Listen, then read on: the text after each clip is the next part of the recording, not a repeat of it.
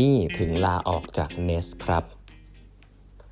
สวัสดีครับ ท่านผู้ฟังทุกท่านยินดีต้อนรับเข้าสู่ 8บรรทัดครึ่งพอดแคสต์สาระดีๆสำหรับคนทำงานที่ไม่ค่อยมีเวลาเช่นคุณนะครับ อยู่กับผมต้องกวีวุฒิเจ้าของเพจ8บรรทัดครึ่งนะฮะ ครั้งนี้เป็น EP ที่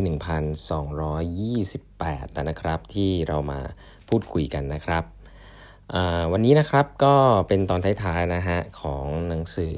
มหากราบเลยนะฮะ อันนี้แนะนำหนังสือชื่อ Build นะครับ คนเขียนคือโทนี่ฟาโดนะครับ ที่เป็น CEO ของ Nest นะครับ แล้วก็เป็นคนที่สร้าง ต้องเรียกว่าเป็นหัวหอกสร้าง iPod ให้กับ Apple นะครับ บทนี้เนี่ยจะเล่าถึงที่มาที่ไปนะครับ จุดเรียกว่าจุดจุดจุดจุดจบใช่ไหมเดี๋ยวเรียกจุดจบ จุดจบของการเป็น CEO ของบริษัทของตัวโทนี่เองที่บริษัท Nest ที่เขาก่อตั้งนะครับ ก็จริงๆ มันก็มีข่าวดีของบริษัทอันหนึ่งนะฮะซึ่ง เป็นข่าวดีที่ทุกๆ คนก็คงอยากจะได้นะก็คือการ exit บริษัทนะครับก็คือขายบริษัทต่อให้กับใครสักคนหนึ่ง แล้วก็สำหรับตัวของ founder เองเนี่ยในหลักการนี้ก็ถือว่าประสบความสำเร็จนะครับก็คือมีคนมาซื้อบริษัทไปที่ value ที่เยอะนะครับทีเนี้ยบริษัทที่มาซื้อบริษัท Nest เนี่ยชื่อว่า Google นะครับหลายคนคงจะรู้จักดีเนาะ Google เนี่ยคอมมิตนะฮะที่จะลงทุนซื้อบริษัทเนี่ย4 billion US ดอลลาร์นะครับ4 billion US ดอลลาร์ซึ่งถือว่าเยอะ พอสมควรทีเดียวนะครับ เป็นยูนิคอร์นแน่ๆนะครับ ทีนี้เมื่อเมื่อคล้ายๆกับเป็นเมื่อบริษัท Nest เข้าไปอยู่ในร่มของ Google เนี่ยมันก็เริ่มที่จะเกิดปัญหานะครับ ซึ่งผมว่าเท่าที่อ่านจากเล่มนี้เนี่ยสิ่งที่เกิดขึ้นเนี่ยค่อนข้างคล้ายๆ กับตอนที่ Instagram เข้าไปอยู่ใน Facebook นะหนังสือเล่มนี้ไอ้หนังสือชื่อชื่อว่า no no filter นะครับลองไปอ่านกันได้ประวัติของ Instagram เนี่ยพูดเรื่องนี้เยอะนะครับ แต่ว่าของ Nest เนี่ยน่าจะมีปัญหาเยอะกว่านะเข้าไปในเข้าไปใน Facebook นะเขาบอกอย่างแรกเลยก็คือเจอ corporate bureaucrats นะครับสิ่งที่ Google เคยสัญญาว่า n e s เนี่ยจะจะได้ประโยชน์จากการเข้าไปอยู่ใน Google เนี่ยก็ไม่เกิดขึ้นจริงนะครับ ยกตัวอย่างเช่นบอกเรื่องง่ายๆ อย่างเช่นบอกว่าสามารถขาย Nest Product นะครับที่ Google Store ได้ไหมนะครับคำตอบก็คือไม่ได้ครับต้องรออีกปีหนึ่งนะครับหรือว่าสามารถที่จะออกจาก Amazon Web Service เพื่อที่จะมาใช้ Google Cloud ได้ไหมซึ่งก็ make sense นะฮะเขาก็บอกว่าเออแต่ต้องมี change เยอะนะครับ Google บอกว่าต้องมี change หลายอย่าง แล้วก็ราคาแพงกว่าใช้ Amazon Web Service แบบเดิมเสียอีกนะครับซึ่งก็เป็นเรื่องที่เรื่องที่น่าแปลกเนาะเพราะว่าใช้ใช้ service ของตัว Google Cloud เองเป็นบริษัทข้างในเองเนี่ยก็น่าจะถูกกว่าแต่กลับกลายเป็นแพงกว่า แต่สิ่งที่พวกนี้ผมว่าผมเข้าใจได้นะ corporate red tape หลาย ๆ อย่าง process ต่าง ๆ ในองค์กรที่มันมี overhead เยอะ ๆ เนี่ยก็ทำให้บริษัทอันหนึ่งที่มีอะไรที่ค่อนข้าง lean เนี่ย มีคอสต่างๆ ที่ต่ำกลายเป็นคอสแพงขึ้นมา อีกอันนึงซึ่งเป็นเรื่องที่ชัดเจนมากนะครับ ซึ่งจะพบว่าทางโทนี่เนี่ยไม่ได้เห็นด้วยมันหนังสือเล่มนี้ตั้งแต่แรกนะก็คือเรื่องของ perks นะฮะ perks หรือสวัสดิการที่มันเป็นเรื่องสนุกสนุกทั้งหลายของ Google เนี่ยเป็นสิ่งที่ Nest เนี่ยไม่ได้อยากจะมีนะครับแต่ว่าโดนบังคับให้มี เพราะว่าพนักงานของ Nest ก็กลายเป็นพนักงานของ Google นะครับเขาบอกจากเดิมเนี่ย ที่เขาจ่ายเงินให้พนักงานเนี่ยค่าใช้จ่ายประมาณ 2 5 0 0 0 0 ต่อคนนะสองแสนห้าหมื่นเหรียญต่อคนต่อปีนะครับ อันนี้คือค่าเฉลี่ย พอมาอยู่ใน Google เนี้ยคอสกลายเป็น 2 เท่าครับกลายเป็น 2 เท่า เกือบเกือบห้าแสนเหรียญทีเดียว เพราะว่าต้องมาเพิ่มสวัสดิการให้กับพนักงาน เช่นพวกอาหารฟรีเช้ากลางวันเย็นนะฮะ junk food อะไรไม่รู้เต็มไปหมดเลยนะครับ แล้วก็ bus ไปกลับนะฮะที่ออฟฟิศแล้วก็ที่บ้านนะแล้วก็ มีเรื่องของ office building ที่แพงจนเกินตัวนะครับแล้วก็เรื่องของ IT ต่างๆ ที่แพงมากๆนะครับเขาบอกว่าเรื่องแบบการ setup อินเทอร์เน็ตอะไรแบบนี้ค่าคอมพิวเตอร์อะไรพวกนี้แปลกมากนะครับว่าพอบริษัทซาร์ดบริษัทเนี้ยเข้ามาอยู่ใน Google เนี่ยค่าคอมพิวเตอร์มันแพงขึ้น ค่า setup network แพงขึ้นมาก ๆนะครับ ก็คือการว่า cost อย่างจากที่จะถูกลงกลายเป็นแพงขึ้นมากๆ ซึ่งสิ่งนี้ก็เป็นสิ่งที่ ก็เริ่มเป็นสัญญาณที่ไม่ดีแล้วนะครับในการ acquisition นะครับเข้าไปทำให้บริษัทเนี่ยมี cost ที่แพงขึ้นนะครับ ถัดไปฮะก็เกิดเหตุการณ์ที่น่าสนใจอันหนึ่งก็คือว่าเเข้าไปไม่ถึงปีครับ Google เนี่ยมี initiative ที่จะ spin off ไม่ใช่ spin off ที่จะ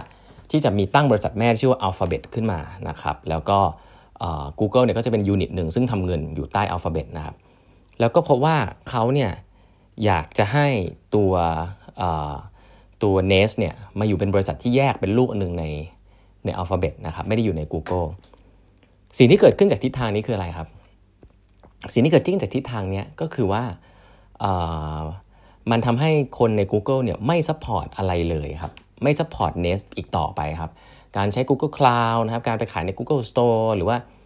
อะไรต่างๆ นานาเนี่ย ก็กลายเป็นว่าไม่ support เลยกลายเป็นว่า Nest ก็ต้อง stand alone เหมือนเดิม ซึ่งถ้าเป็นอย่างนั้นจริงๆเขาเขาบอกว่าเขาอยู่แบบเดิมก็ดีกว่านะครับอันนี้พูดถึงในเชิงบริษัทเนาะแต่ในเชิงของ founder เนี่ยได้เงินจาก Google ไปอันเนี้ยอันนี้คือมันมันก็โอเคแล้วแหละก็รวยแล้วแหละ แต่กลายเป็นว่าทำให้บริษัทเนี่ยมันเติบโตต่อไปไม่ได้นะครับในฐานะคนที่เป็น founder เขาบอกว่าสิ่งนี้เป็นสิ่งที่แย่มากๆนะครับ ก็พอกลายเป็นลูกของ Alphabet ปุ๊บเนี่ยก็ไม่ได้สิทธิประโยชน์อะไรจาก Google เลยนะครับถัดไปที่น่าสนใจก็คือว่า อพอ performance มันเริ่มไม่ค่อยดี cost เริ่มแพงเนี่ย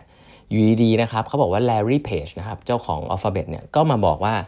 Nest U เนี่ยจะต้องทำตัวเองให้ profit ได้แล้วนะอย่าโฟกัสแต่ growth นะครับ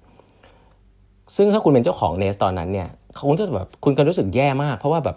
เฮ้ยก็เพราะว่าที่คอสของฉันที่มันแพงขึ้นก็เพราะว่ามาอยู่ในนี้ไงคอสมันเลยแพงขึ้น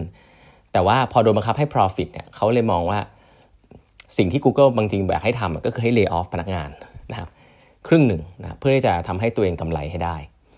ซึ่งสำหรับโทนี่เนี่ยเป็นสิ่งที่ไร้สาระมากเขาก็ปฏิเสธที่จะไม่ทำนะครับ อันนี้ก็เริ่มมีปัญหาละถัดไปครับก็ได้ข่าวมาครับเจอกับ CEO อีกรอบหนึ่ง Larry Page ครับบอกว่าจะขายบริษัทเนสให้กับคนอื่นฮะผมว่าอันนี้เนี่ยสำหรับเ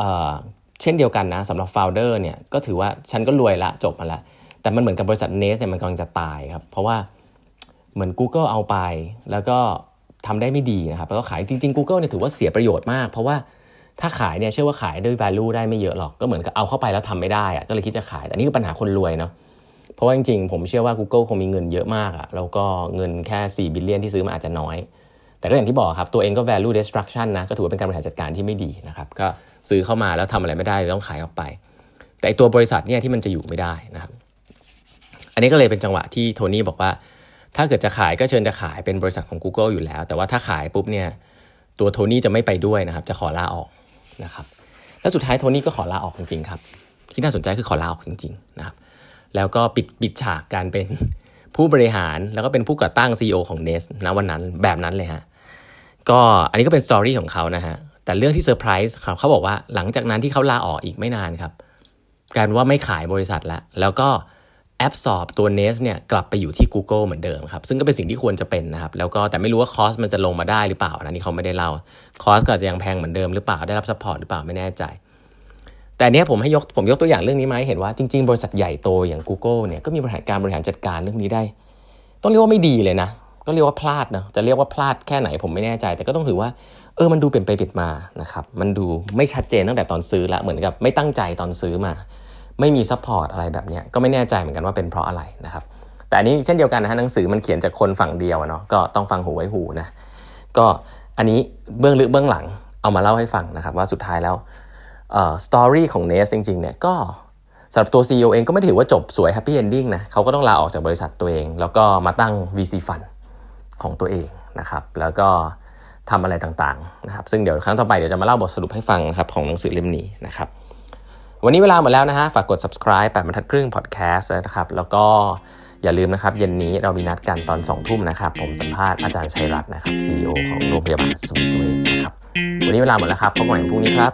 สวัสดีครับ